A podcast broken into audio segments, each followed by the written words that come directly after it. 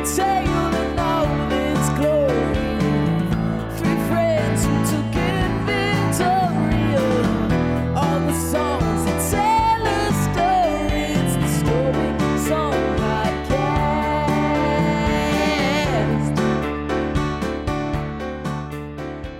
everybody, welcome back to the Story Song Podcast. I'm Dan McInerney. I'm Rachel Oakes. And I'm Michael Gazelle. Normally, we're going to talk about a story song, but this episode is the second version of our very special series, the Story Song Podcast at the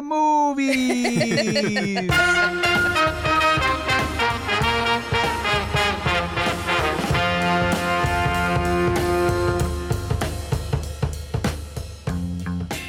I do want to give a quick uh, programming note. So we are recording this a little bit ahead.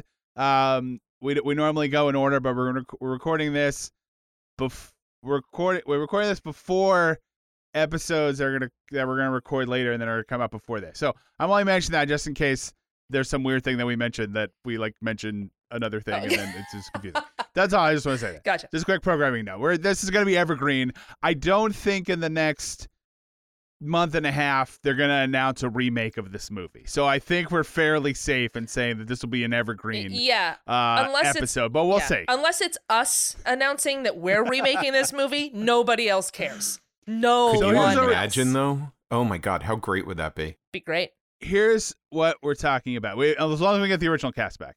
Here's what we're talking about. Um, so story songs. There, there is a series of movies that have been made out of story songs, um, and especially the the story songs that we have talked about. Uh, we did a special episode on the movie Convoy, hmm and now we're talking about the night the lights went out in Georgia. And this is like the great white whale. This is, we searched high and low for this. In case you haven't guessed, sweet little Kristy McNichol isn't that little anymore. In the night the lights went out in Georgia. Kristy McNichol, Dennis Quaid, Mark Hamill, Well, I think you got a few things to learn. So you gonna teach me, Mr. State Trooper? I just might. he's got the talent, she's got the brains. Together, they're one mean team. In the night the lights went out in Georgia.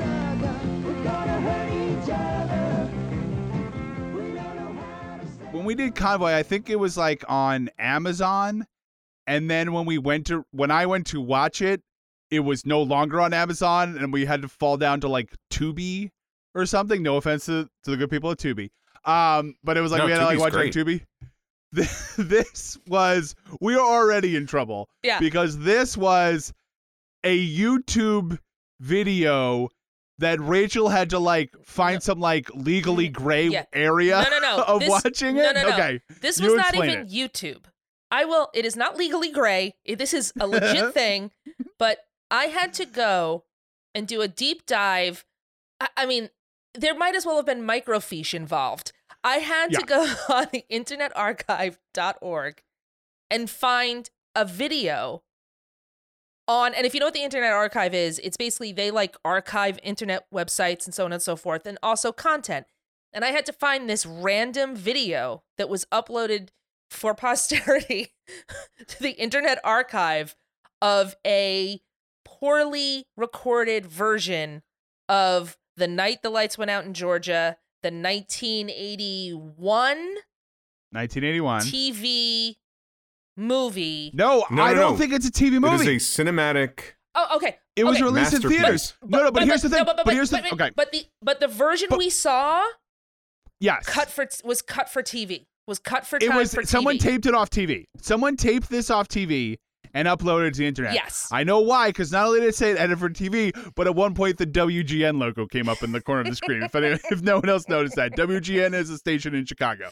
So someone in the uh, Chicago area Yeah. recorded this on TV and uploaded it. Okay, so That but said, it was it was in Yeah. stunning 4K. it was Yep. it Dolby was not. surround. It was Yeah. it was it was eh, on a VHS tape that had clearly degraded. you could hear the and it was hiss. so bad it it's, it's, it's sometimes it was a little hard to see what was going on but that's not important the important thing is that do I mean? I guess maybe we could we could point people on social where to find this movie, but you're not gonna watch this movie, folks. y- I don't know. I know. You're, you're not going to watch this movie. So maybe you've seen it or whatever. Um, but we'll we'll walk you through it. Don't worry about that. Um, does anyone before we start going into the movie, does anyone have any sort of overarching topics they'd like to bring up? Well, I would just like to point out that I, I'd like to point out uh, some something. So, so when we went over Convoy, right? There was a Mhm. there was some overlap in what the situation was with Convoy the song and Convoy the movie, Mhm. right? This there is there this is name only, kind of. So my if you guys remember when we did Convoy, I said I have a question about the movie Convoy and it is this. Huh? And also what? Um my question about this movie is why. Yes, yes. And the why is why does this movie cards on the table for everyone listening at home? This movie has nothing, Nothing. to do with the song "The Night the Night the Lights Went Out in there, Georgia." there are like there, it, it is the connections are so tenuous Oh, as man. to oh, to not exist. We'll really. point them out, but there Because are things. 'cause, like- yeah, there are things that they I drop in say, that are basically because they're like, we have to put this. We have to put something in that has to do with this. I mean, there's one thing. There's there's a, there's an older brother and a younger sister, which happens in the song, but that's right. also in like a billion other movies because that's like a, a common thing for the human condition. Correct. It's not that weird. But my why is okay. So this movie is not. We'll talk about what the plot of this movie, such as it is. There is no connection whatsoever to the song. But my question is, w- then why? Because here's the thing. Here's what the story song is about a murder and someone unjustly being accused of said murder. Correct. Great plot for a movie. Has been done many times. A very dramatic thing. So why that is not the plot of the movie? I cuz cuz even like we talked about like there's so many complicated things Yep. in the Night Lights Run in Georgia the song and so many sort of like questions that need to be filled in. You probably could have made a movie out of this is probably the only story song that you legitimately could make a movie out of and they chose not to do it and do a completely Yeah. separate thing the only thing i can imagine that, and I, I i did a cursory google i could find no information the only thing i can imagine uh, or or speculate is that this was an existing screenplay Mm, that they slapped yeah. They the name on of a popular song that to try to makes get some traction Yeah, that, that because makes sense. Otherwise what because who sat down to be like oh that song i just heard on the radio tap a tap a tap, a completely different thing that has nothing to do it doesn't make Yeah. any sense now the guy who wrote it was this guy bob bonney okay and did you guys know the other movie that he wrote no. Convoy. trick question he did nothing else Oh. he did nothing this was his only this was his only credit on imdb I'm gonna say this. was Good this call. movie Good call. and that's it Yeah. that's it So you think that somebody had, or this guy uh, had the screenplay just sort of sitting around, and he was like, "How do we sell this to the studios? I've been rejected for forever. What if I put the name of a at this point nine year old song right on the front cover? That's right. I think that'll sell." yeah. I, I mean, Guess what? It I don't know. Or or some movie exec was like, "Oh, it mentions Georgia. Just slap Yeah. Yeah. that. Just just put it on there." I don't know because, I mean, part of me almost wonders like, was it named after they were done filming? Because they never met. I mean, I, there there is one reference. I don't think so. Yeah, because But there's other a than couple of that- references. There's a couple of, like you said, tenuous references that we will get to. But yeah, I don't know. Should we tell the plot of the movie? Michael, what do you? What Michael looks like he's going to say something. I could see at the like after they wrapped filming, uh, they if they were filming in Georgia and and they they were like, all right, everybody, that's a wrap, and and you know the crew like applauds and everyone's all. And somebody just said, "Wow, it's like this is the night the lights went out in Georgia, haha." And then they were like, "Oh, wait a minute, we don't have a title." No. That's all right. I think that's the most valid thing to have happened. I mean, it's, This- it's this movie- as valid as literally any other reason for this being named this. This movie was called "The Relationship Between the Brother and Sister Are Making Me Uncomfortable" and for reasons I can't quite put my finger on. But we'll call it "The Night the Lights Out in Georgia." Yeah, that's a, it'll that's, be less that's a creepy. cleaner title. So, um, who want who wants to get thrown under the bus? Because I'm going to grab one of you. There's a bus coming, and I'm going to chuck you under it. Because I'm going to say, let's do Michael. Michael, can you explain Oh the my. plot of this movie to the good people at home? Is this a yes don't, no don't go question? scene by scene. Don't go scene by scene. Just sort of. All right. So Give the general synopsis. basically, what happens is Wait a is minute. that- Wait. Yeah, he can do it. Michael can Oh, go do ahead. it. Go ahead. No, Well, no, no, no, no. It's see- too important. I'll do it myself. Pull up, pull up, pull up. No, he, you, Michael. Uh, to the audience at home, you were you you you your face went white when I mentioned that you were going to tell the plot. So I, I was trying to help you out. But go ahead. Okay, so uh, the movie start, and you guys jump in. You know, raise your hands, be polite, but jump in.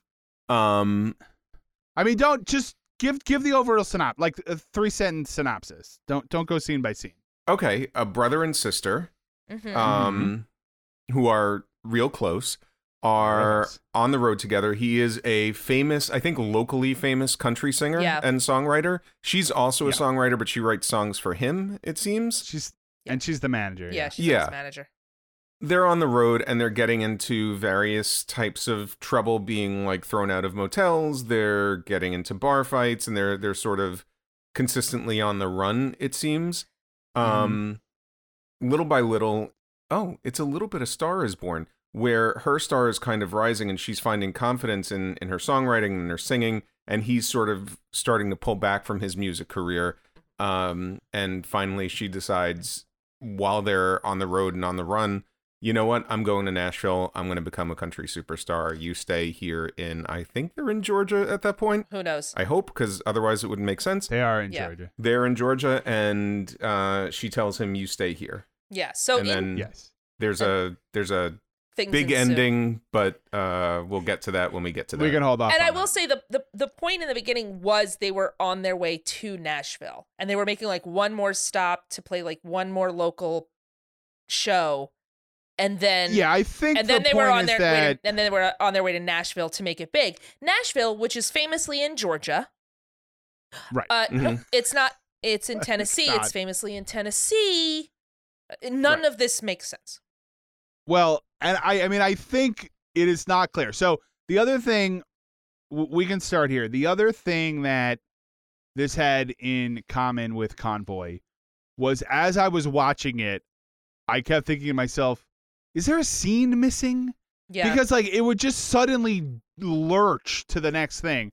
But I think the idea is that they are making their way across the country and they are stopping and playing shows in bars to make enough money to continue on to the next Right. stop until they get to Nashville. and I think Yeah. to build and I think to build his um uh like like the buzz around him because he had a good Yeah. he he had like a good song I think and then he was kind of like Michael said his career was a bit waning and they were trying to pump it back up. yes, His career was waning. They said because he he was too distracted by Yeah. booze and women. That's true. Yeah, which both both of those things are true Yes. as as we very quickly learn. Um, so yeah, so The The other older thing, brother- though, Dan, that Mhm. it that it has in common with Convoy is there's a lot of um, a lot of truck scenes, like a lot of Yes. just like Driving, Driving? a truck. yeah. Yep. there's a lot of fight scenes, like bar Yeah. fights. I mean, Convoy had a diner. that is fight, true. but there's like a lot of like kind of comic, but kind of over the top fight scenes. Well, and So Well, the the other thing is five or six times while watching this film, I thought to myself, I can't tell if this is supposed to be a comedy.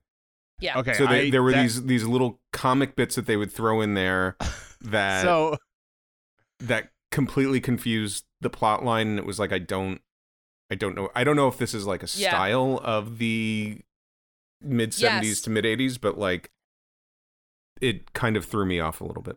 Yeah. Michael, Yes. I just want to read you the first two notes that I have in my notes. You Okay. ready? Yes. First note. This is another movie with long, boring, pointless conversations while people are driving. And the second note is is this supposed to be a comedy question mark? No. Because we'll we'll get into the plot in one second, but there is a there are a number of jokes, especially in the beginning, Yes. right? Yeah. That kind of petered out. Uh, but in the beginning, there is a number of jokes, and I'm using air quotes, that to quote a famous internet meme, I get it. I'm not laughing, Yeah. but I get it. Yeah. Yeah. Uh, up until including like at one point, a guy bites into a beer can I have that down too. for no reason. For no reason. So I my first note, you guys were on the same page because my first note is what is it with the late 70s, early 80s and wacky country-based movies? yeah. So at, at one point, uh, uh, can I is it okay if I start if I get into it a little bit? yes, please. So the it's it opens up with Dennis Quaid. Oh, oh, by the way, this movie stars Dennis Quaid. So Dennis Quaid is the older brother. Is the older older brother whose name I uh, don't recall. I, and also, I'm not ashamed to be like I do not recall anybody's name. Um, His name is Travis Child. thank you so much, Kristy McNichol, who plays little sister, whose name Amanda is Child. okay. Amanda. Because not only because he, I, I don't mean Oh, to jump to the, the, end, song. But he said, and he's all of a sudden out of nowhere in the last ten minutes, everyone says the name Amanda like thirty times. like we're like all of a sudden we were supposed to know who it was, and then the final song is called Amanda, Right, and like right. is about what happened to her. Yeah, so- But he also writes a song in the in the early For part of the movie. He he says, "I wrote Okay. the song for you. It's about you, and it's a little uncomfortable." he writes he writes the less famous version of Amanda. Yes. Right. Yeah, yeah, yeah. So, Yeah, yeah, yeah. so the reason I said uh, late 70s, early 80s wacky country based movies is there's a point where they are driving in the truck, and this is towards the beginning, which is why we can get into it. They're driving in the truck. Inexplicably, for some reason, Kristy McNichol, who is playing a 16 year old or a 17 year old, um, again, this is like a cut scene. For some reason, it seems like she's driving drunk. She makes a hard turn in their car, and a woman like falls into a puddle for no reason. Yes. Like there's For no reason. Literally no reason. Yeah. whatsoever. This woman doesn't come back. There's no like like instigating circumstances. Like but there's also it's weird. Yeah. And just by the mechanics of it, there's no setup. It's not like you see a shot of that woman and she's like, oh no. And then the car spins and she's like, whoa. Yeah. And then she falls in the mud. The car turns and then as the car goes past, you see this woman just fall into the mud. And that's it. That's and it, it. cuts like one, uh, w- 10 frames later, it cuts away. And you're like, what? Yeah. What was that? Yeah. Um, okay. Yeah, my so the start of the. Okay, go ahead. just because that's within the first five minutes. Um, my first note is less than one minute into this film, and it's already action packed. There is a lot happening. Yeah. So the the movie opens with a man drives up in a truck and very cartoonish anger like goes in. I also love he goes into the the what do you call that in the motel where you like sign in? I guess the- Registry the or um, whatever. The register the- right, Front desk? registration. front desk. The front desk. So he goes in and I love the the guy who clearly the director was like, okay, you guys, you guys are just having a conversation because they're having they're having like the weirdest. He's just like, yeah. So anyway, I, said to the guy, so he's talking to some two old ladies. This guy comes in, picks him up against the wall. That's a great thing in like wacky these wacky movies. Where the guy lifts up the other guy, puts him against the wall, and is like, where is he? And he's like, I don't know what you're talking about. I'm gonna call the cops this time. So then that guy goes outside and he starts banging on a hotel Mhm. door. He can't get that door open, so he goes to the next door and opens it. Why he has keys is not clear. No. Before he don't know if does you that, like- though, he throws a chair Yes. as if he was zombie Michael Jackson in the thriller video trying to break into a house, throws a chair, presumably to get to the door. The chair is not blocking the door, but it is a big cartoon moment that they had to have. The director, it Yeah. seems, was like, this is good. This is good action. People are going to be excited to see that chair. What if we make it in 3D? If this is in 3D, that chair is going to go right over the audience. We don't know if we're going to make it in 3D, but just in case. Yeah. So we quick we quickly come to understand. So, so he goes into Dennis Quaid's room, right? Am I am I correct in that? So This is not clear. I think he goes into the clear. wrong room in what can only be described as Three's Company level farce Yeah. with like there's there's he walks into a room. There's like a lady's in the shower. It's somebody else's bedroom. It's like a connected to Dennis Quaid's yeah, room. I think something like that. Because he goes through like a back Something. or something, and basically he- Dennis Quaid is sleeping with his daughter. Wife? Oh, is it was a daughter? I- Maybe. I have. Uh, I thought it was his wife. I mean, but listen, I- who knows? I'll tell you- clearly, Clearly, he knows whatever it is. This guy knows this woman and is upset that Dennis Quaid is sleeping. Let, let me tell you. because they are they are in bed naked together. Let me tell you this much. I'm real excited. Yeah. It's either his either that man's wife or that man's daughter because for a split second I was like, I know that there was a brother and sister in this movie and this better not be the brother and sister So- just sleeping in the same bed. So real quick for the audience, yes, because uh, I also thought that. So we are we are very quickly. I mean, like click click click click click, cutting back and forth between Dennis Quaid in bed with this woman and Kristy McNichol, who I know is playing his sister, and it is like and like you see her eyes pop open in bed because like the guy's banging on the door, and it's like for a split second, it's like wait, are they in bed together? Yeah. But then it's quickly, but then although I cannot explain how the shots like do not follow in any logical No. like it's just like random stuff happening. So it was very unclear like who's where and what's happening. But basically, it's not uh, clear that it's two separate rooms. Correct. no. Until or, later. Or or is she in the next room or is she down the hall? Like it's it's really not clear Not at all. where she is. But anyway, so um Dennis Quaid somehow get gets out of the hotel room. I don't know if he the guy was in the wrong hotel room. I literally don't know because it's not clear.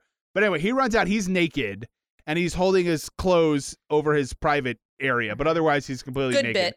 He, Always a good bit. he runs into the registrar, but but that's also the thing too, where like he runs out the hotel room and he's like covering himself, and then like the next shot, he's on the phone, and you're like, wait, what? What? How? Where? How, where is he? How did he get there? Like it's the the editing is bizarre, Yeah. like baffling. so But anyway, he he's at the restaurant. He's on the phone. He calls Chrissy McNichol. He's like, "Get all our stuff. Get it in the car. Let's get out of here."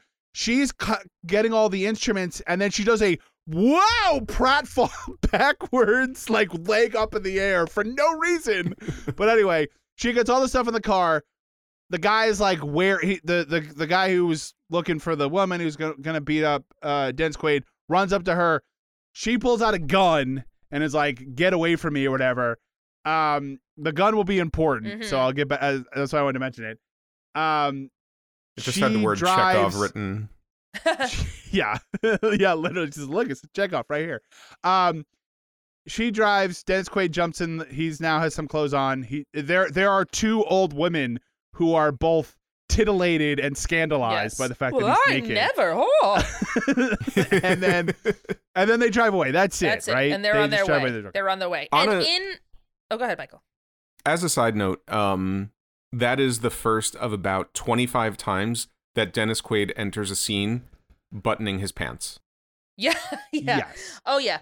Um, much in the way that There is not an entrance that he was not like three seconds earlier undressed. yes, it is very much the shirtless Kris Kristofferson of this movie. Yes. um that now in when they're in the car the gun comes up because they're he's like you shouldn't have done that. And then for some in some way kristy mcnichol brings up well it's the only thing that papa left us. Well, he says, I forget how it comes up, but he says it's the only thing left of father after he blew himself oh, away. oh that's right. He says it. Yeah yeah yeah. So the dad, So- so, their dad committed suicide with that gun, but he but and they and they have it. But it's the only thing papa had left them so there you go Yeah. so there you go there's the first tenuous That is the one and only. there is the no there's a Second, couple because brother and sister. they're brother and sister right, their brother and there's sister. no there's sure. there's a couple more but there is the the gun Okay, when alright. they were like when they were like this is the only thing They're that in Georgia. when he said oh daddy left them the gun see there that's it that's it right. Yeah. um but They're that in actually Georgia. They're on the planet Earth.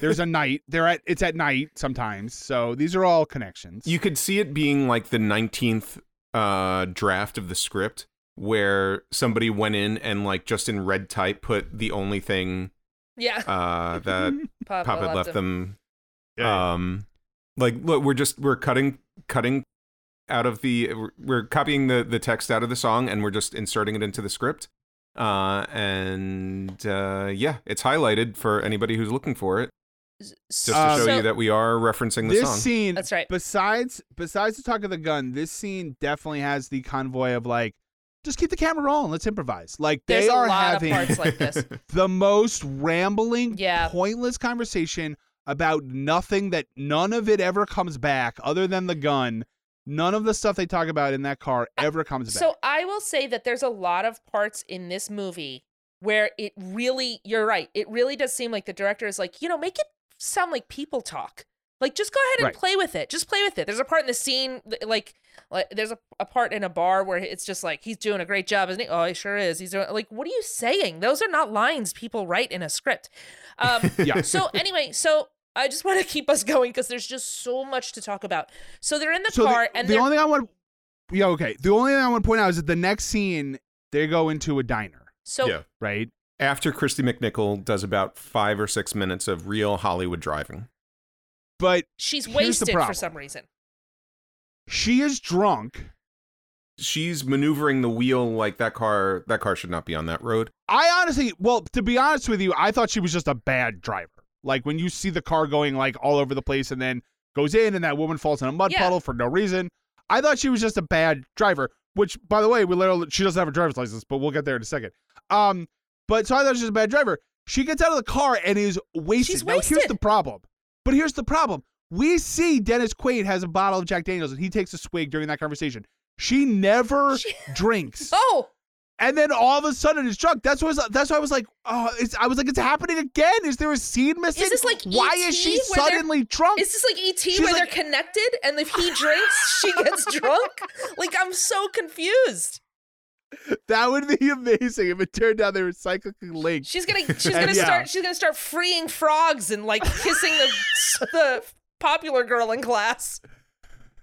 So for literally no reason, because this never comes back. She's never drunk again. No. Chrissy McNichol is wasted. She was just driving a car. She's wasted, and it's so wasted she's like can barely sit up straight in the cafe. The only the only thing we learn in this scene, whether in the cafe, I like that you that- called it the cafe. Like we're in France. whatever. I don't know the diner. So, um, the only reason they had the chairs, you know, the chairs like the backs, like the loopy. That's the only reason I called it a cafe. Otherwise, you know what I'm talking about. Yeah. Um, Fancy oh, it's chairs. fancy. so she's drunk. The only thing we the only thing we learn in this scene is that um there's a poster of him on the wall. Uh, these two girls come up to Dennis Quaid. It was like, "Oh, is that you? You're doing a show." That, so that we learned, and we learned that Dennis Quaid loves The ladies. sleeping with other yes. with with women. he loves Um, the 'cause- ladies. He tells because because Chrissy Mickle comes out of the bathroom. He's telling her, "Hey, the three of us are gonna have a private party in my hotel. Their hotel room. They're into it. I mean, Dennis Quaid is a snack. I I, I can't I can't Oh, uh, yeah. blame any woman in this movie for for falling for it. Um, but then Chrissy Mickle does a hilarious bit where she's like, "Oh, did that infection clear up?" Yep. And it's like funny. It goes on way too long, and it's like th- again, I get it, but I'm not laughing. Like this is Right. this, the whole thing falls flat. But whatever. They leave, and then that scene is over, and then Chrissy Mickle walking. Oh, so then also, do they? Oh man, I'm gonna get into the weeds. Do they eat food? Because she walks out of the diner. She says, "I'm gonna throw up," and then the next scene is them walking out of the diner, and then she goes into a uh, phone booth and throws up. And I was like, "But wait, did they? Did they eat? No, I think she's like, just why drunk. is she? She's But just, they're leaving. Yeah, but she's drunk and she's gonna throw up. Who knows how much time has passed? There, there. This is know. a. This It is doesn't like. matter. This is. It's all. They're all We over gotta- the place with it. we got to move on. So then they go to a bar where Dennis Quaid does a Wait, does a show. Stop. Stop. Oh, did I miss something? no. Stop. Am I wrong in that the first thing that happens between the diner and the show is they go back to their motel to get ready? Oh, you're right. You're right. you're and right, you right. guys Okay. it's it's there's something so touching and like special about it um michael i'd like you to jump in here because you had like a perfect uh, uh we, we talked about it briefly you had like a perfect like a thing about it but the the two of them dennis quaid is getting dressed Kristy McNichol's talking to him and looking longingly at him, and she helps put on his bolo tie, and they get so close and intimate. And then you remember their brother and sister. I it's like people who wrote this and directed this film have never seen two siblings interact. It is so disturbing their relationship. It's so They are- disturbing. They are so touchy feely Ugh, in this. scene. she, they're in the bathroom together. I'm so she's like putting on. She's putting on his tie. They are touching each other in such a like tender way.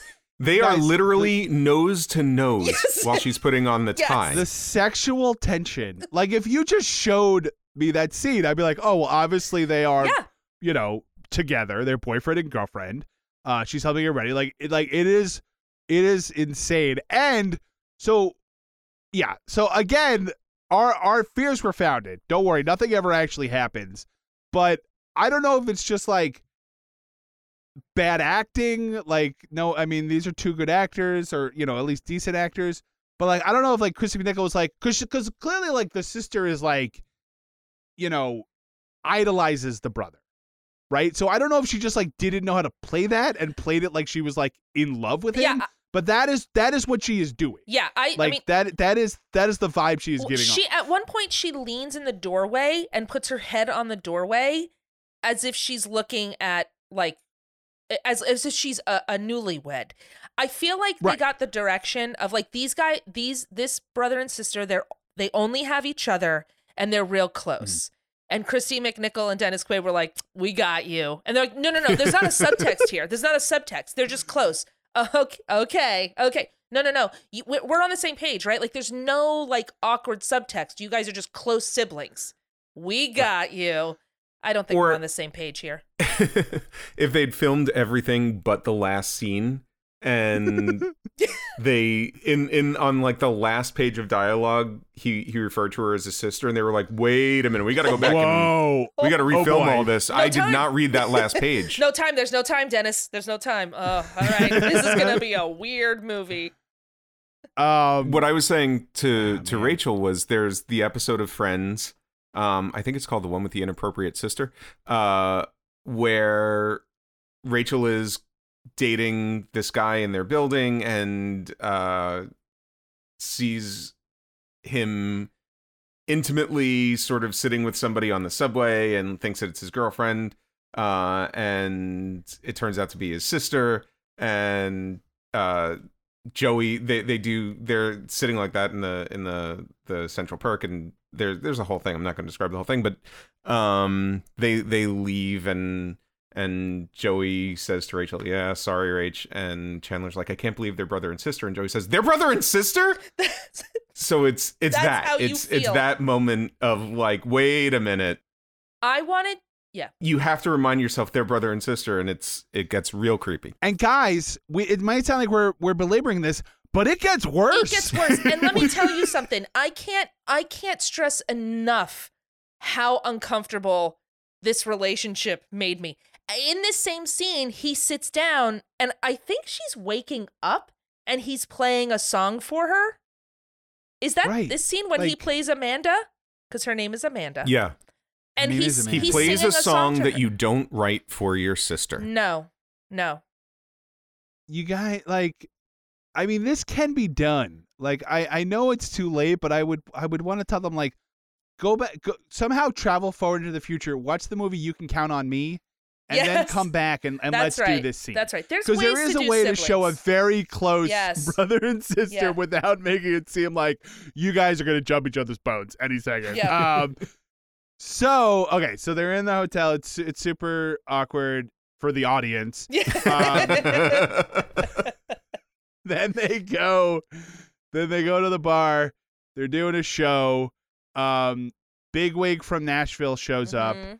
is like we got your letter. You you know and then there and there's like a an implication that basically like chrissy McNichol has just been calling and calling and like trying to contact this guy. Yeah. he's like we came all this way to see She's the him. Like, we got go-getter. your- yeah yeah. She's like i'm the manager. That'll be important later. So but she's like a go-getter. And they're like we're we, we're interested. We want you to come to nashville um there's all this like there's all this like busy work Yeah. that has nothing to do with anything where they're like oh do you have the songs written down no it's on a r- Yeah, he has to go back and get it. Well, the uh, the reason There's for a there, well, I was just saying. There's a moment where Chris McNichol runs out of the bar to like go to the hotel to get it.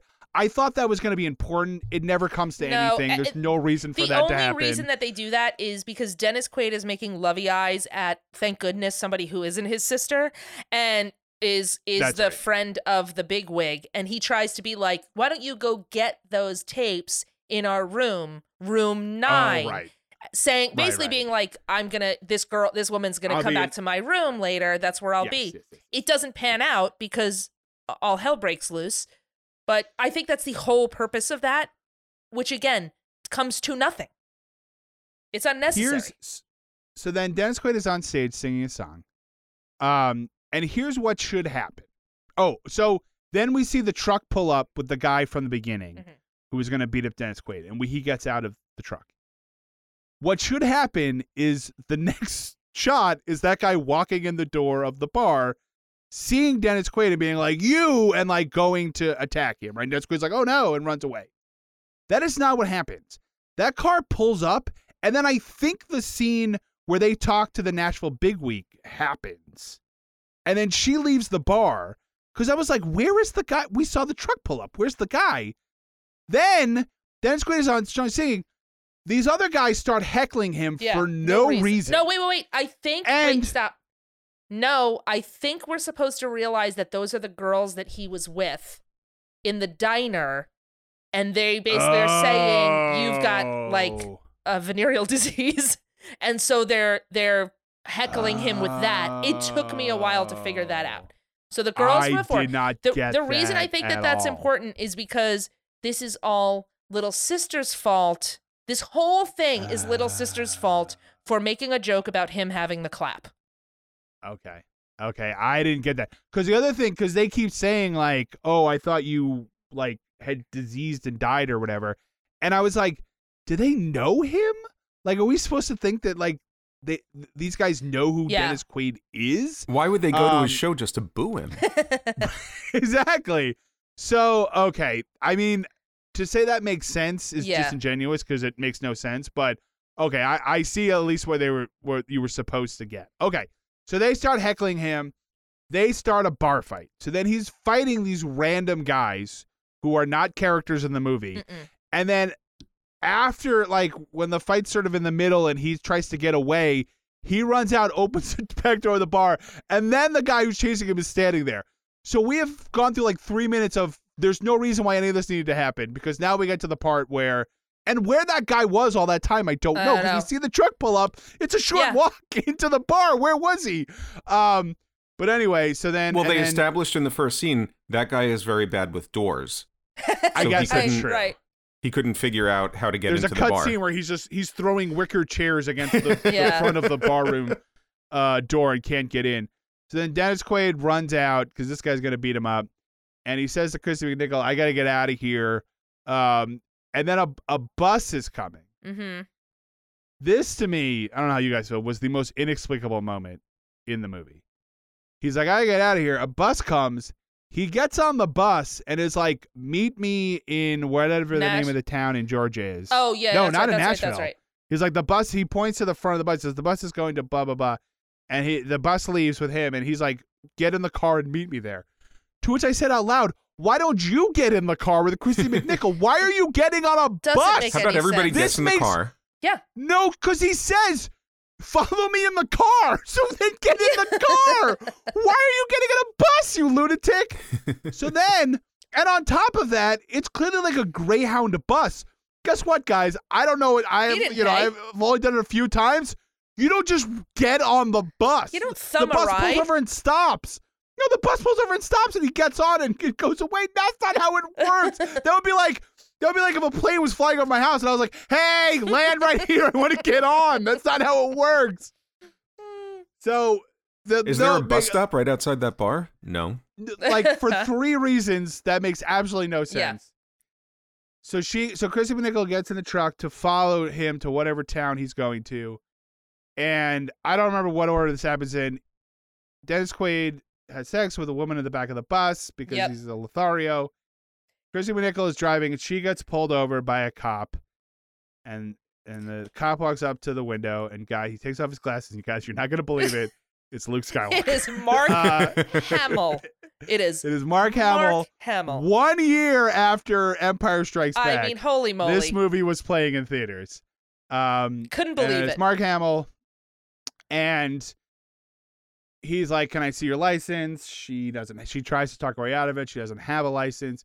He inexplicably is very understanding Mhm. about about all of this.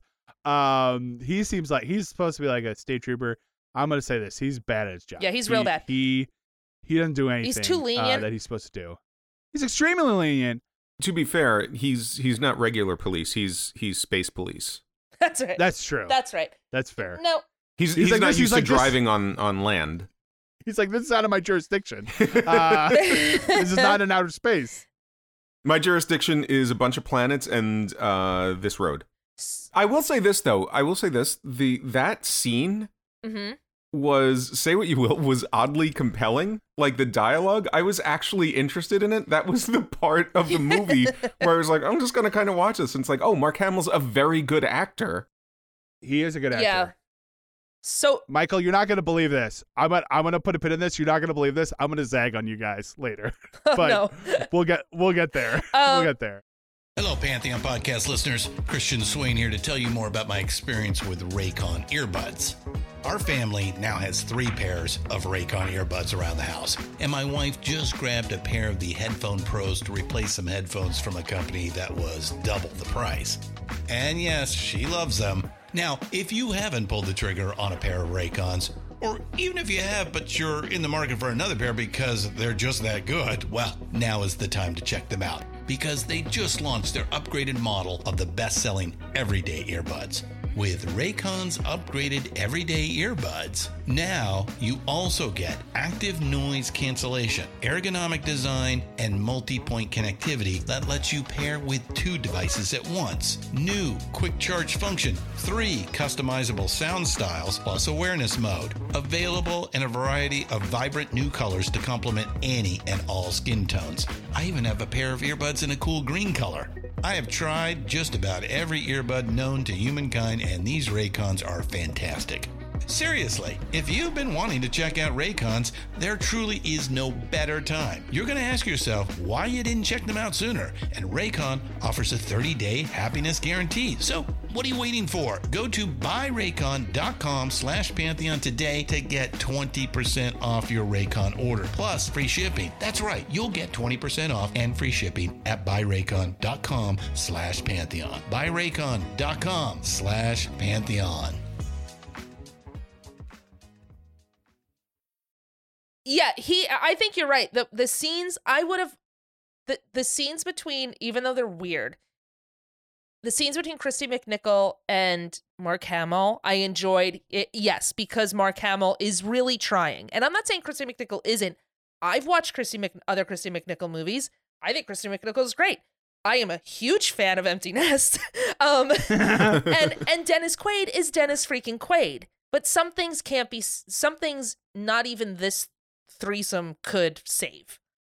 Well, there was there was something about that scene where it's just the dialogue, and you get a little bit of the backstory, and Yeah. you get a sense of the character, and that's the first time that this happens in this movie.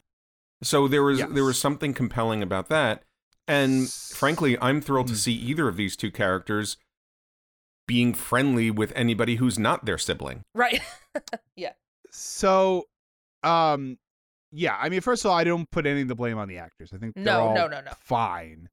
Um, the reason why this scene, I think, at least was was decent, what because like, I want to I want to reiterate for the audience at home, like everything up to this moment is just like cut, cut, cut, cut, cut. Like things are happening so fast, and like just the most random things, like you know when like Dennis Quaid is is up on stage singing his song back on the bar, and like we said, there's a shot of a guy at the bar who takes a beer can, takes a bite out of the beer can, and has beer spray all over, and and then it cuts back to Dennis Quaid on stage, and you're like, what the hell was yeah. that? Yeah. Like, Why and are you like- doing that? and and this movie was so is so frantic up until that moment. So when they have that scene where eh, when she's pulled over, it's just like an actual scene from like a real movie. yeah. uh, where they're just like too good. I mean, and Mark Hamill is, you know, he's he's a very charismatic, like natural actor. So it's just like, ah, it's Yeah. fine. Anyway, so then he's like, okay, sixteen year old girl who does not have a license, I I will follow you, um, in my car, in my state trooper Mhm. car, to this town in Georgia to meet your brother. Right. Um, the logic for this is again inexplicable, but okay, fine. So in the meantime, um, Dennis Quaid gets off the bus. Uh, the the bus driver says, "Hey, this isn't a motel," um, because he was He in just the back had sex with, with, a woman, in the back of a bus. He inexplicably says, "I was born on a bus." Like that was supposed to be a comeback or something. I was like, "What did that mean?" like that, or that was supposed to excuse it. No, that's Um, the character's anyway. backstory. Yeah, that's. I mean, sure, end. that's fine. Um, but anyway, so then he gets drunk, falls asleep on a bench, and then, in contrast to Mark Hamill's cop, the like the mean cop Yeah. shows up, and he he like rousts Dennis Quaid. Dennis Quaid jumps up and punches him in the stomach, Mhm. and then uh K- the cop kind of accidentally kinda because he didn't know what he was doing. Oh, he didn't know, and then he he, he apologizes. He says, "Oh, I'm sorry. You, you shouldn't you shouldn't wake people like that." I don't look. I don't want to be that guy, but it's like you were asleep, drunk on a park bench. Yeah. Like you can't be that surprised uh, that a cop tried to get you up. Um, but then it, but then the cop, of course, arrests him because I'm gonna also say this. That's what happens when you punch a cop in the stomach.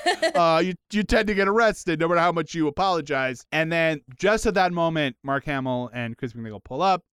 They see him getting arrested, and then they're like, "All right, well, it's you know." She's like, "I gotta get him back." Mark Hamill's like, "He'll be in jail for the night. Yeah. We'll go to the courthouse in the morning to figure out what we're gonna do." yeah. Why Mark Hamill's being so helpful, it is not clear. I mean, Now, but whatever. well, I think I think he's taken a shine to. I mean, oh, absolutely. But yeah, I yeah. will say, here's the thing. At this point, I've re- I realized because he, there is a line that my that Mark Hamill says that I'm just like, okay, movies have two ideas of the South. Either people are quaint, kind folks who will help everyone, or Sure. a line like this comes out of somebody's mouth. This is Tuckahoga County. You got trouble here. Meaning it is martial law all the time, Ugh. and people will go crazy and will just sooner kill you than look at you. They This uh, is they don't take Tuckahoga kindly to County. strangers. No, no. you can you can almost feel you almost feel Mark Hamill like look off to the side of the camera, and be like, "Can can I talk to a Muppet or something? Like, can I get?" Quick question. I know that I was just in a movie with a, a Wookiee uh, that looks Yeah. like a big teddy bear, and I was supposed to understand what Yeah. he was saying, but this feels less believable. exactly. Uh, I play a space wizard, and somehow this this seems Yeah. less realistic. Yeah. You know how Um, people say um say that there's an awkwardness between Luke and Leia as siblings? I I think it's being outdone by this movie by like tenfold. I just want you to know I that. I was in that. I was in the sibling thing where people thought it was weird and now this is happening. Anyway, I'm Mark Hamill. Is it is it his fault? Does this, does this stuff just follow him around? This like weird brother sister Yeah. dynamics. Oh, Oh, man. Anyway, so Oh, so they say, listen, this is Tuckahoga County. You got trouble here, and we'll get your brother out in the morning. they, she stays at his um house for some Oh reason. yeah, that's the other thing. I forgot he about that. He takes that. a 16 year Yeah, old they go- girl back to his h- house. Nothing, no funny stuff. Not his house. Well, his cabin. His cabin. His cabin. his that's right. cabin, right. with no one around. But then he's like, Chris Nickel, to her credit, he's like, "Well, come in and sleep, sleep, stay in the night." Not like not in a sexual Yeah. way, but just like you know, sleep here, and we'll go to the courthouse in the morning. And she's like, "I'm not getting out of this Yeah, car. I'm not yeah. going in there." Are you insane? I'm And he's like- 16. And he's like, "Nah, come on. Well, you don't. You'll sleep on the couch." She's like, "I am not." She like locks the door. She's like, "I'm not going into your house with you." Um, I forget. I get. Did she? I don't remember. Did she sleep in the back of the camper? I don't remember forget, exactly I what, how to get out of there. Um, It probably just randomly cuts away with no explanation. But then, but then they're at the courthouse. Dennis Quaid. He said, "No, come in. It's fine. I drive a rocket ship." right. And she was like, "Nope, I'm nope." gonna roll the Dennis- windows up too. Dennis Quaid. They asked. They asked Dennis Quaid how much money he has in his pockets. He says like seventeen dollars and thirty four cents. And the judge sets the bail at three hundred dollars. No, three hundred and seventeen dollars. Whatever it is, it's three hundred dollars more than Yeah. what he has. which again is I guess supposed to be a joke. I don't. I was like, what is that? I don't. I think it's supposed to be. be a joke, and I think it's also supposed to show the cruelty of the judge. Right. But I just wanted Dennis Quaid to be like, "I'm sorry, you might not have heard me. I said seventeen dollars and thirty cents, Sure. not three hundred seventeen dollars and thirty But again, if you have seventeen dollars and they say three hundred dollars, or they say three hundred seventeen dollars, it doesn't really make a Yeah, right. difference. You don't have the money. Um. But anyway, so like, then could we so set the then they're bill like, at seventeen dollars? That way, I have thirty cents left, so I could just like swing Right. by Taco Bell.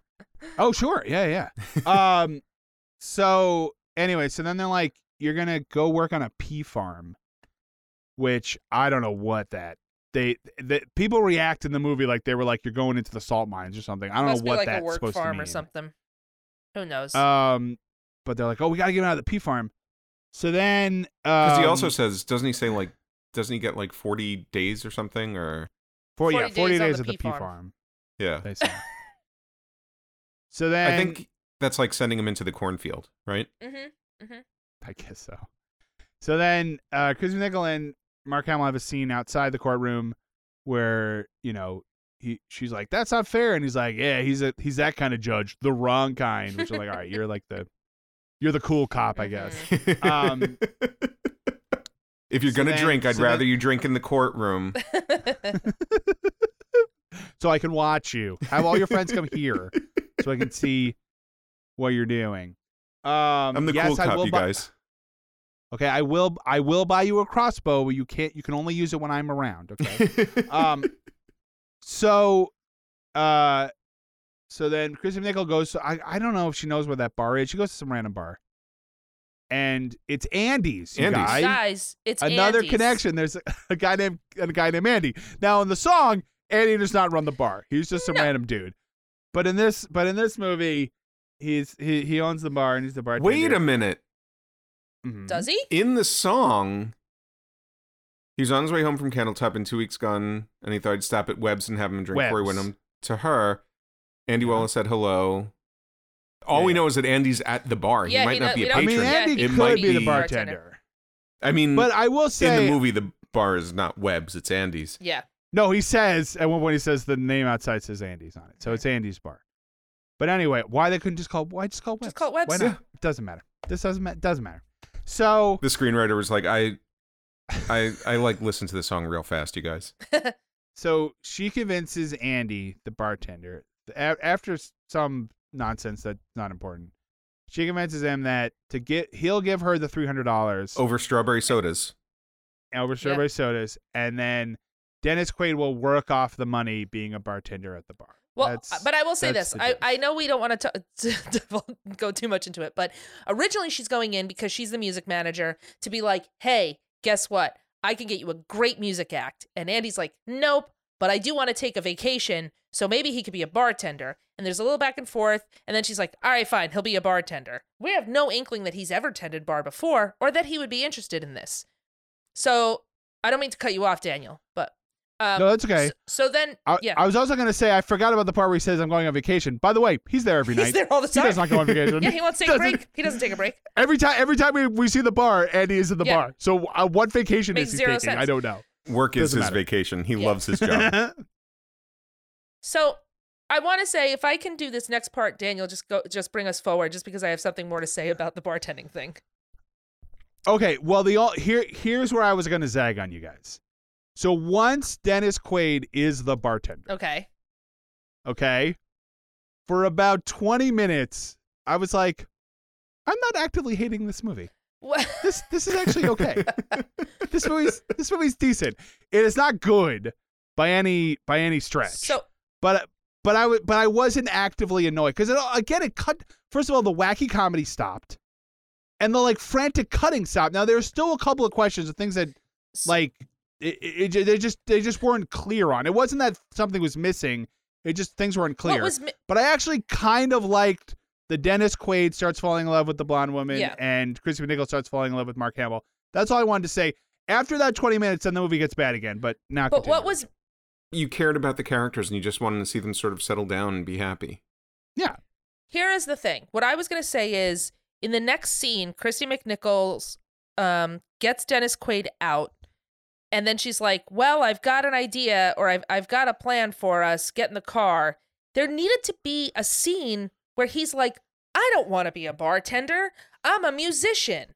And it's a little bit of back instead, he's just like, "All right, I'm a bartender now." There he didn't he never comes to a realization of like I've done too much. This road is gone. That comes later. There's never a moment where he is struggling with I was going to be a big music star and now I'm a bartender. Do, we literally sh- just have a shot of him tending bars, smiling and like waving. like, what is happening? And then the woman comes in, and then it changes into this different movie. It's a different movie. I mean, I, I in some ways I don't because the movie the movie fails in making it clear. But in some ways, I think maybe the point is that he doesn't care about being a big music star. This is all Kristy McNichol. Correct. Like Yeah. wanted because she's like you're a great songwriter, you're a great singer. To which she's she's correct. I mean, you know, the songs are good, and like he does a good job performing them. But yeah, I mean, again, But I don't because I th- c- yeah, I don't know. But then I what don't they know. needed in that was her to say in that moment, which she doesn't. They talk about it later, but in that moment, she should have said, "You have to do this for a week, and then we'll get right back on it." Right. And he says, "Whatever you say," or he says, "I'm fine doing this as long as as we need to," which happens later on. He he settles in and he wants to stay there, but Right. So which is a bad idea. at this we'll point, my bullet point says this is brutal. So I don't know what's happening in at the. Oh, I know what's happening. So he's bartending, but she still wants him to sing. Kristy McNichol still wants him to sing. She gets a band together Yes. and she tries to coax him up to sing. Well, and because and and uh, sorry to interrupt, but uh, I think right before that, uh, very quickly, she's like, "You're settling into being a bartender." Yeah, like almost this. when you're supposed to be a music He's star. like, With, "This is my with- first within shift." a scene. like, what are you talking Right, about? I haven't even gotten my. she's like, I, I haven't even split tips up yet. What are you Well, talking about? But here's the other. But here's the other thing, because there are a couple of quick cuts. Could you guys remember when out of nowhere there's a knife fight in the parking lot that it just like cuts to with no Oh yeah. fanfare? So, because I I think the point is that several days are Mhm. passing because there's a couple of quick shots of him bartending that I think you're supposed to you're supposed to assume are, are every shot is a different night, and then at one point there there he's like literally like leaning on the bar being like, so anyway, what are you ladies doing? Cut to they are standing in the parking lot and two men are having a knife fight Right. out, out of nowhere. You're like, wait a minute, I needed at least 10 seconds to set this up. Yeah. This comes out of Yeah. nowhere. But anyway, um, but yeah, she's like, you're getting too complacent. You like being a bartender. So go ahead. So she tries to get him to perform. And he's like, no, no, no. She's Mm. going to sing. And he's like, I'm not going to do it. No way. She's like, oh, he's shy. And finally, he does get up and he says, I'll sing if you sing with me. Yeah. And he and his sister sing. I'm going to throw up in my mouth. He and his sister sing a song that contains the line, This kind of love ain't healthy for anyone. And the answer is you are absolutely right, big brother, little sister. This is maybe you skip Christmas together this year. Like take some time away from each other. They sing this, This is the- song. uh, this this is a love song about like two people who are like this love is not healthy for us. in in general, I'm gonna say a brother and a sister should not ever sing a love song. Like I understand that it's just a song, but it's it's creepy. It's creepy. Um, but this is the moment where the subtext becomes text because not only are they singing this love song to each other, not only are they saying this love is unhealthy for both of us, um, but they're like, but they're they're sharing a microphone. They share They're a on microphone. top of each other. Share a they are definitely singing it like they are a couple. And like, and they're like hanging on each other. I was just like, listen, what is I- happening in this movie? I feel like maybe our listeners are going to think that we are blowing this out of proportion. so I really feel like we're going to need some some screen captures here. Like this is Yeah. it is when they started singing this song, I was like what is happening right now? I think he also is this also when he sings the song Amanda? I don't remember. This is like in Arrested Development when they sing Afternoon Delight with each other. You're just like, no, no, no. I Go that way. It'll look worse. You know, like it's it's so uncomfortable. Um, is and- super Well, the and- director probably said it's been a solid 15 minutes in this film where they were not nose to nose. So, can we get two microphones? Nope. Nope. This is what the Nope, audience no. wants. No, And- we definitely can. You guys get up there and you sing One Hand, One Heart from West Side Story to each other. Yeah. And it's at this point where um Kristy McNichol's getting upset with him and basically like, you don't want to do this anymore. Well, fine, I'll do it without you. She writes a song for him. And then turns out now she's gonna be the singer. So now she's gonna be the singer. It's it's Right. very weird. And that's, but is that is that the scene where she tries to coax him on stage and he says no, you go, and then she sings the song by by herself, or does that happen? I think that in the happens. next scene. I think it happens in the next scene. No, I think you're right. I think that happens in the next scene. So she what she goes she goes she writes the song and says that's this is another song where it's like weirdly improvised like they're on the side of the road and she says Yeah. hey do you want to hear this song i wrote and he says sure and she says well come over here because we're too close to the side of the road and this is a good place to listen to us and I'm like stop just Yeah, just yeah. go just Play the just- guitar. Just yeah. do it. Um, yeah. So she plays that song. He's like, "Oh, it's good. Whatever." Da da da. Um, the song goes life goes on and so do we just how we do it. just how we do it is no mystery They're hanging out with their dog Dreyfus. There is a Yeah, dog. I um, forget the dog's name. All I know there is is the dog dog, has to go don't pee a lot. Um, so at some but she, point, she, well, she, she, she sings the song that she wrote. That that because that the other thing is like the music performances are really good. Um, yeah they go. I mean, th- this okay. is not a very long. Well, I'm gonna say this is not a very long movie. I mean, it's practically a concert film. right? There's like 15 solid minutes of them just doing multiple songs. Um, at various points. But um, so anyway, she sings Oh, this I did have a note Then, just about I don't know if it was the song that she sings that she wrote or if it's this I think it's the song that they sing together, the uncomfortable one. It sounds Yeah. like a song from like a bubblegum commercial. I think it's the song. That was my reaction. I think it's the song they sing together. It Yeah. sounds very much like a because the song she sings by herself is she sings it's kind of angrily. Oh no, I think it is the song No. that she sings by herself because the the the the like ending is like, and I'm done with you or something like that. Yeah. Um, Right. it's those are not the words, but As she holds well up be. a tube of toothpaste in the camera like just yeah, fades. exactly, exactly. So at Well, I thought it was weird at the end of the song. She holds up a tube and it says "the fresh maker." Yeah. Um, I'm trying to remember. At some point, I think it's when the stabbing happens or when the knife fight happens, where the where the um cop comes back, and he because there's a whole kerfuffle, and he wants her to. He he sees him with the girl. he's he's with Dennis Quaid's with the blonde, and apparently this cop is also dating the blonde or somehow. And this cop's name is Ernest Borgnine. that's that's Convoy. Oh, is it sorry. Seth? It's Seth, which is Okay. another wink to the the song. Sure. I'm guessing his last name is Amos. So Um. So at some point in the middle of this, uh, th- there's a quick scene where we see Mark Hamill and Chris McNichol. He's shooting his gun, uh, doing target practice. She gets her gun because they have the same type of gun. Yeah. Uh, they act like this is amazing. and they It's- mention it, it's a yeah. pretty standard gun. Um, but what is important, I think, in that scene is that she puts because she said she's never put bullets in the gun, Yes. But then she puts bullets in the gun at that point. So that that will be important Yes. later. Yes. Um, but you see, Mark Hamill and and Chris Nickel are are are falling in love, un, Mhm. you know, unquestionably. They do a very good job of it. Is they're both good, you know, natural actors. It totally makes sense. She states, I just have to say, that she is 16 years old Yes. at one point in the movie. Mark Hamill, at this point in reality, would have been 30. I looked up. Yeah. I looked up his No. birth year. So he is 30 and she is 16. Now, in reality, I also looked up her her date. Chrissy Nickel was 19 Yeah. Yeah. when they shot this movie. So she is a little older. So, but even if you want to, And even if you want to shave up the same amount of time, Yeah. He's playing younger in well, that's what I was going to ask. But even then, I mean, he is a cop, and she's sixteen. He's not so 16. unless, yeah, unless you're seventeen, Yeah. um, leave that sixteen-year-old girl alone.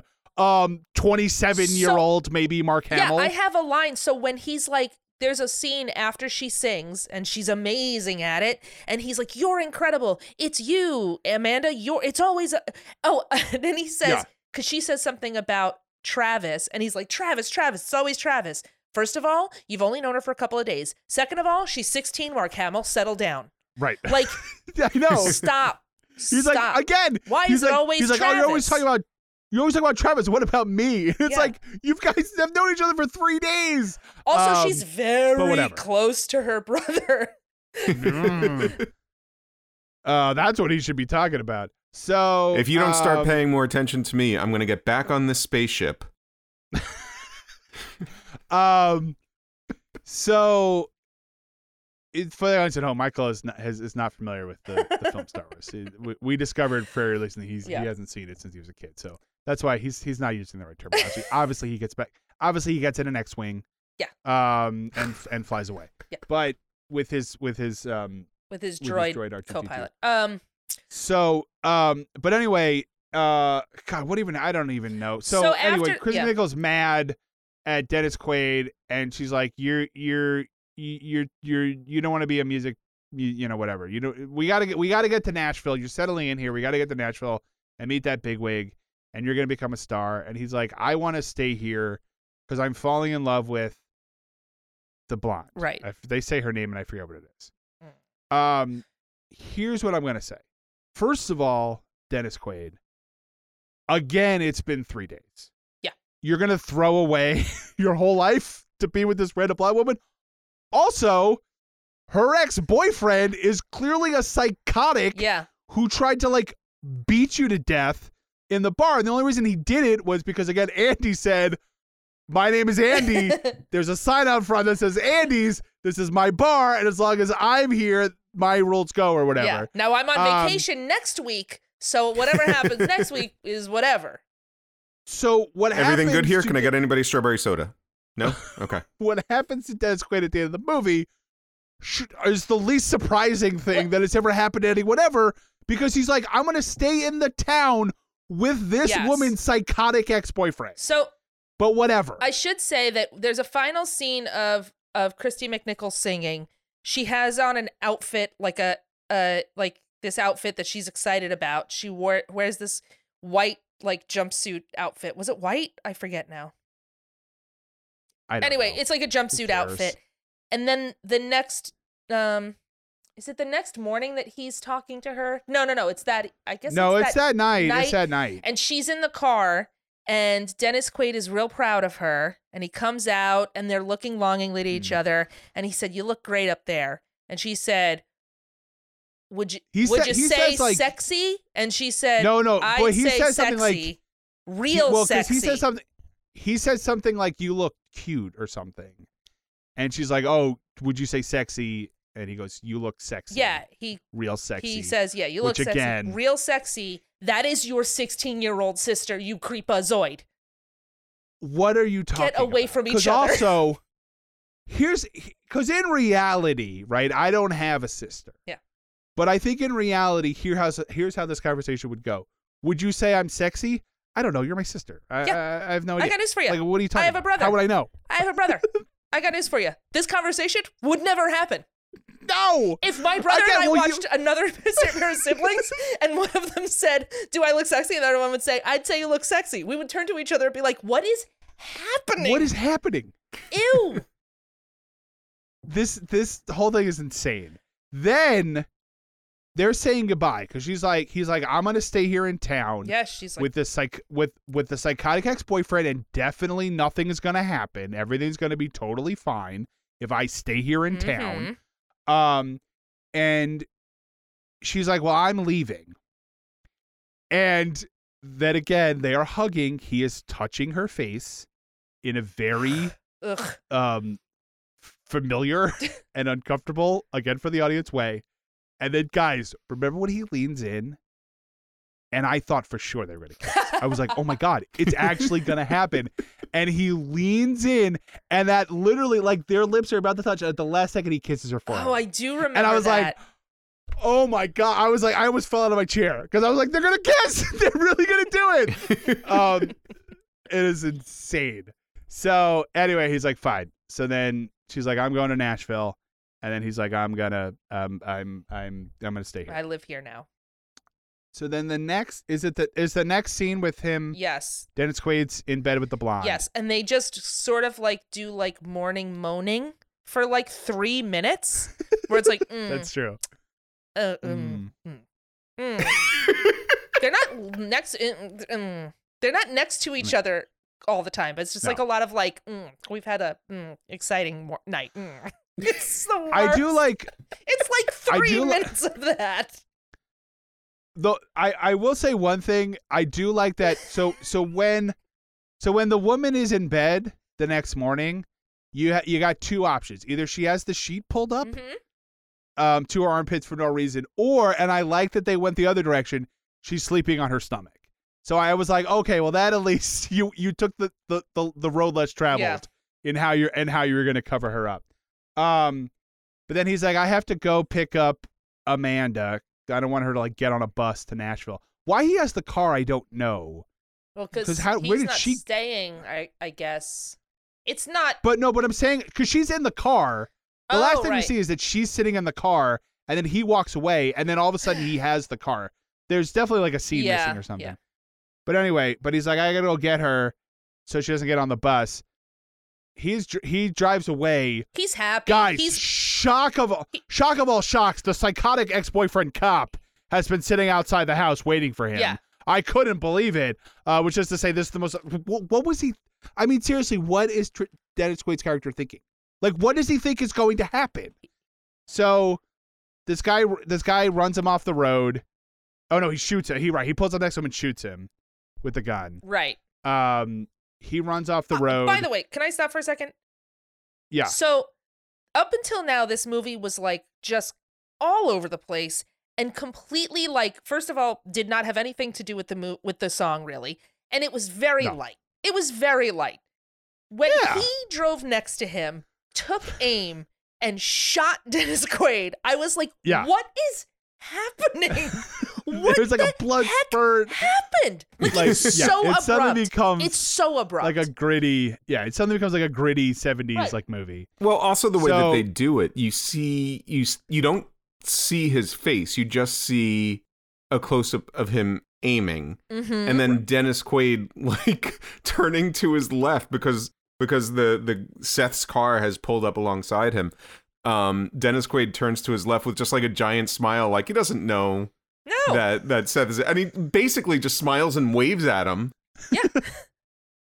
and then so Dennis Quaid gets Yeah. shot his car runs off the road the other guy gets out of the car um, with a shotgun to finish him off he sees Dennis Quaid le- leaning laying on the floor of the car thinks he's dead or at least like unconscious whatever opens the door and like aims the shotgun and as he's doing that Dennis Quaid suddenly reaches up with his gun and shoots him Chekhov's and kills gun. him. Now, yes, because he has the gun, and from the scene earlier, Chris McNeil put bullets in it because Mhm. she always said there were bullets in it, but then she put bullets in it with Mark Hamill. So then he shoots him. So then he, Dennis Quaid, gets out of the car, like stumbles out, gets in the other guy's car. I thought he was going to drive to the hospital. Me I was like, too. oh, he's going to get away. But then what it actually was like kind of a cool thing because Yeah. the car just drives and then like the road bends and the car just drives Straight. straight, and goes right off and then just keeps going into the distance as like it get like the the it sort of gets like out of Yeah. focus and then the next shot is a coffin Yeah, and he Dennis has Quaid he has is died. dead Yeah.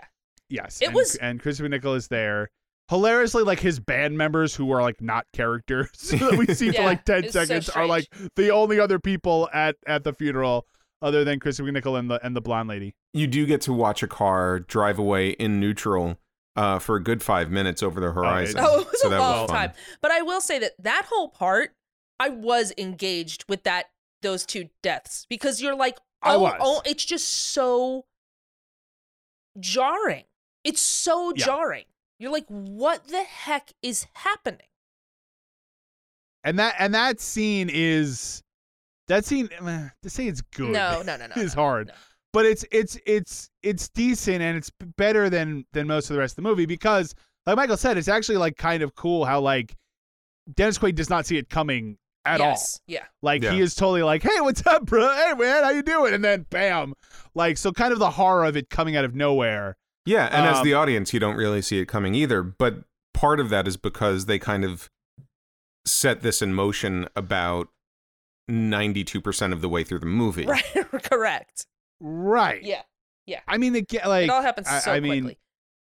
just I mean, again, I don't want to go over this, but just like Dennis Quaid's like, I'm going to stay in this town. What are you talking about? Listen, this is This guy is like, do you think this guy's going to like stop? And he'd be like, you know what? Actually, we had that one bar fight, and now it's fine. Like, I'm clearly a psychotic killer, but I'll, it's fine. You can have my girlfriend. Like, what are you talking about? Clearly, We this talked guy's it out leave me over alone. a couple of strawberry sodas. Everything's good. So And- Andy mediated. yeah. Anyone can Yeah. tell you this is Tuckahoga County. You've got trouble here. you Uh, got trouble. That's the only line I remember from this movie. So, so they have this funeral, um, and he gets buried. I- I guess with his loved ones in this town he's been in for three days, and Kristy McNichol is obviously very upset. Andy's like, "You always have a home here," and she turns to the girlfriend and and hugs as if they have known each other hugs. for years. Is that who she hugs? yes? yes. Oh, because I was like, blonde who's that lady. lady? Is but she, she in the movie? hugs. she hugs this blonde woman like they are the best. They are best friends and have been for decades. Yeah. Like Yeah. it is like you. You not only have you known this woman for three for three days, but that entire three days you did not like her. Right. yeah. And then you're like, oh, but it, thank God you're here. I'll miss you most of all, yeah. So She's hysterical. so then she should hug the reason that uh, Dennis Quaid's character got murdered. Um. Yeah. Exactly. So then she's leaving, right? Yep. And then she's driving away, and then Mark Hamill pulls her over again. Um. And he says, Roads, and- where we're going, we don't need roads. Wrong movie. No. Wrong movie. oh, Michael. oh, Michael. Um.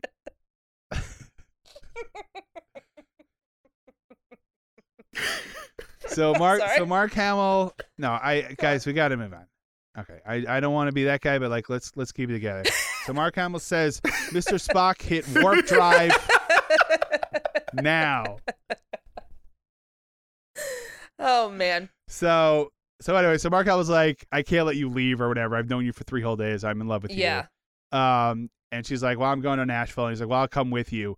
Can anyone explain to me what happens? Why? What happens next? Okay. So he is so he is a man of the law.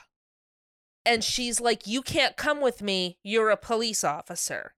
And you know how you know how to not become a police officer is to abandon your patrol car and take your shirt and pants off You take off your uniform. take off your uniform and just have a tank top and and boxers on and then get in the car and and drive and away. drive with away her. with your underage girlfriend.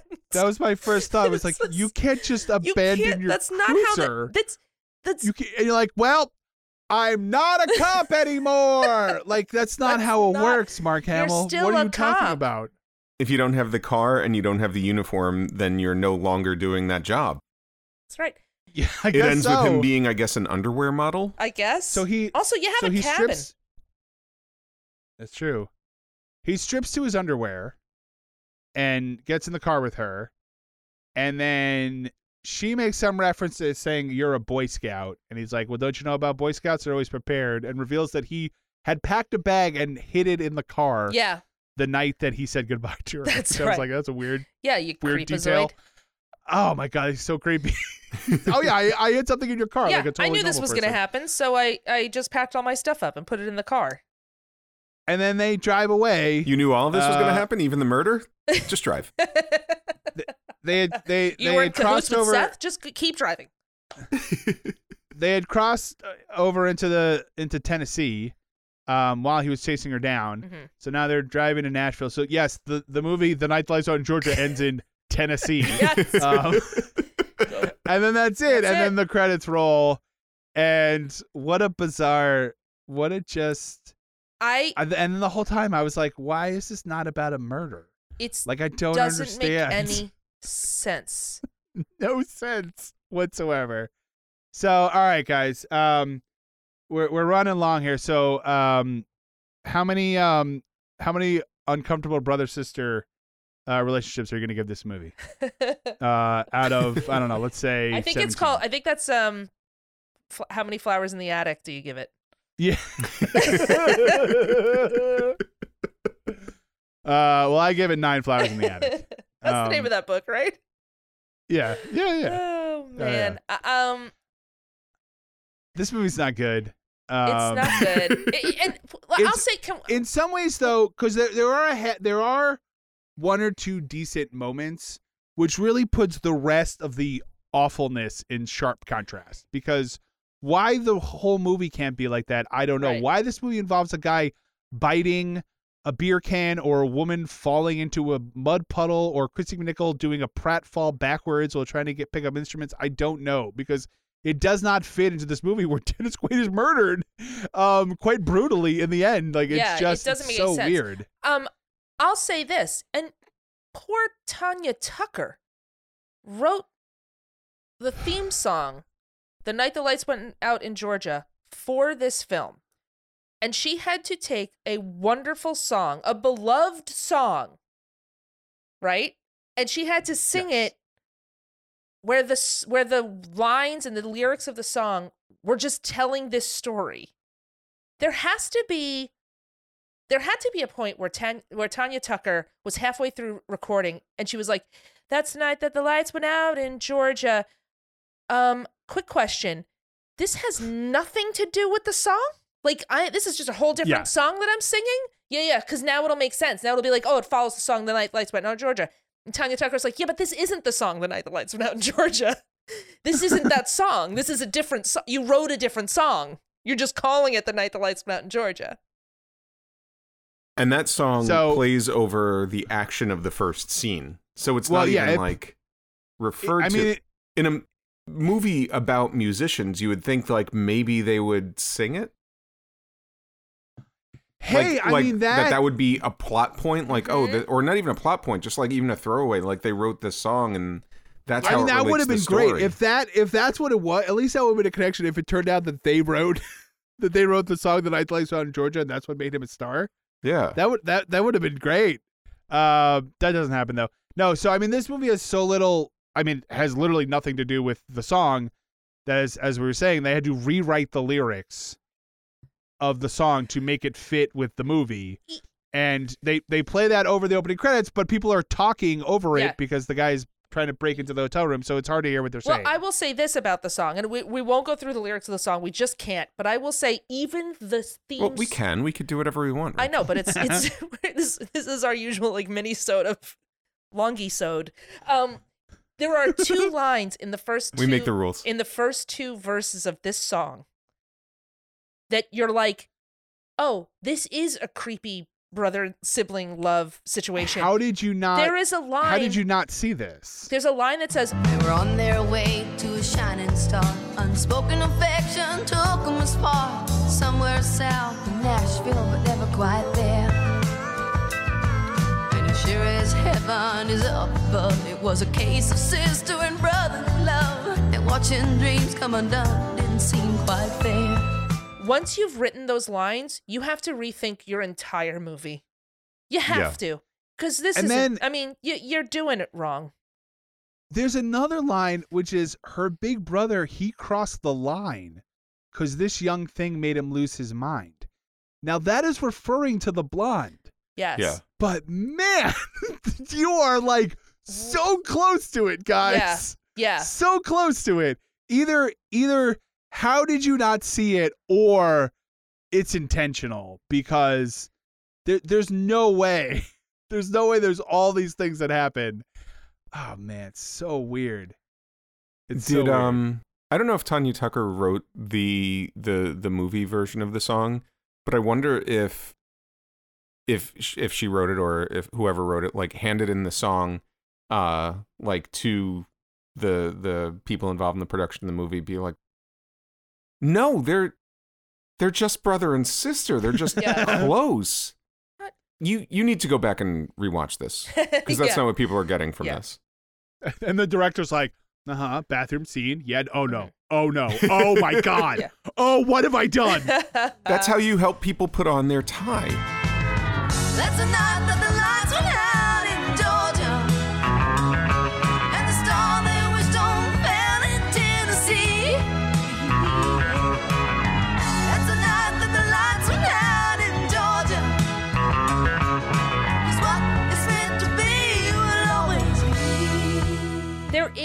a wonderful movie.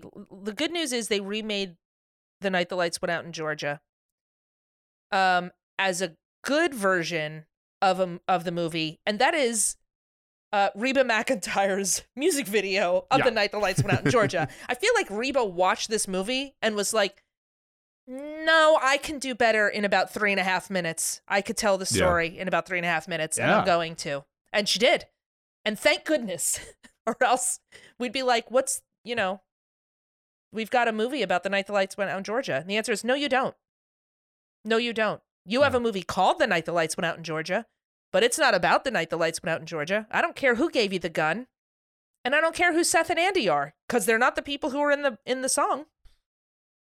I will say this: there is, first of all, after after Dennis Quaid's character uh, is murdered at the end, I thought it was going to be a um, Convoy. Kris Kristofferson Yes, situation where where he comes back. I was like, he'll he'll be back. Trust me. He's gonna be in like an Yeah. old man wig. Trust me. I've Yeah. seen this before.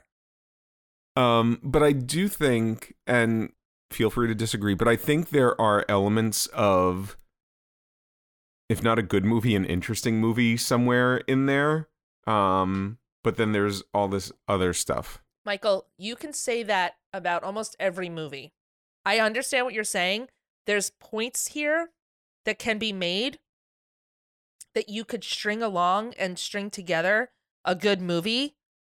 But I think from the from the beginning, from the first scene of this movie, when you're trying to decipher whether or not Dennis Quaid is in bed with his sister, you it's lost the plot. Like you there's no getting back from that. Do you know what I mean? Yeah. There's you're not getting back from that.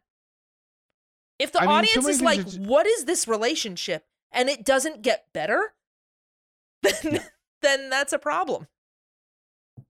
I mean, there's also there's so many things. I mean, just like Convoy, there's so many things that's just like I was like, what is? Ha-? It's just unclear, like what's supposed to be happening, like at any given moment. So, anyway, um, all Man. right. Well, that was our discussion of A movie you'll never watch. Georgia. um, hey guys, if you can follow us on the socials like Instagram, Twitter, and Facebook, that would be awesome. If you leave us a five star review on Apple Podcasts, or wherever your podcasts, uh, we would certainly appreciate it. Uh, come back next time. We'll be talking about another great story song. My name is Dan McInerney. I'm Rachel Oakes. And I'm Michael Gazelle. we will talk to you guys next time. Thanks for listening and goodbye. Bye. Bye.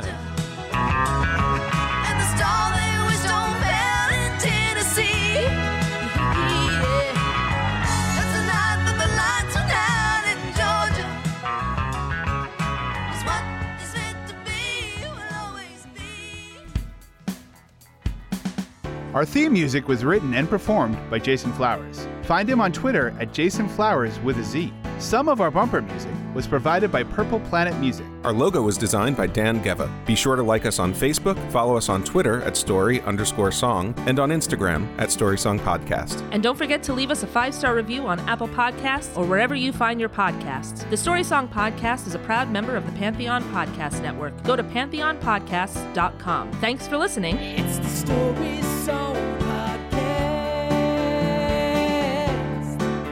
Guys, this movie stop recording. me up. I, I, can't take it. It's NFL draft season, and that means it's time to start thinking about fantasy football. FantasyPoints.com features industry leading experts and prognosticators using proprietary hand charted data to help you score more fantasy points. FantasyPoints.com is the place to go for whatever kind of fantasy football you play. Whether you play fantasy football, daily fantasy sports, or do a little bit of everything, Fantasy Points has the meticulously researched content to guide you to victory. And why wait for the fall? Fantasy Points also covers the new spring football league, the UFL. Join the guru, John Hansen, Scott Barrett, Joe Dolan, and other massive names in the fantasy football universe with an exclusive offer. Use code Pantheon for 15% off any fantasy points package, including the all in package, with access to every article, tool, and data nugget that Fantasy Points has to offer. That's fantasypoints.com and code Pantheon for 15% off at Fantasy Points. Fantasypoints.com, code Pantheon. Score more fantasy points.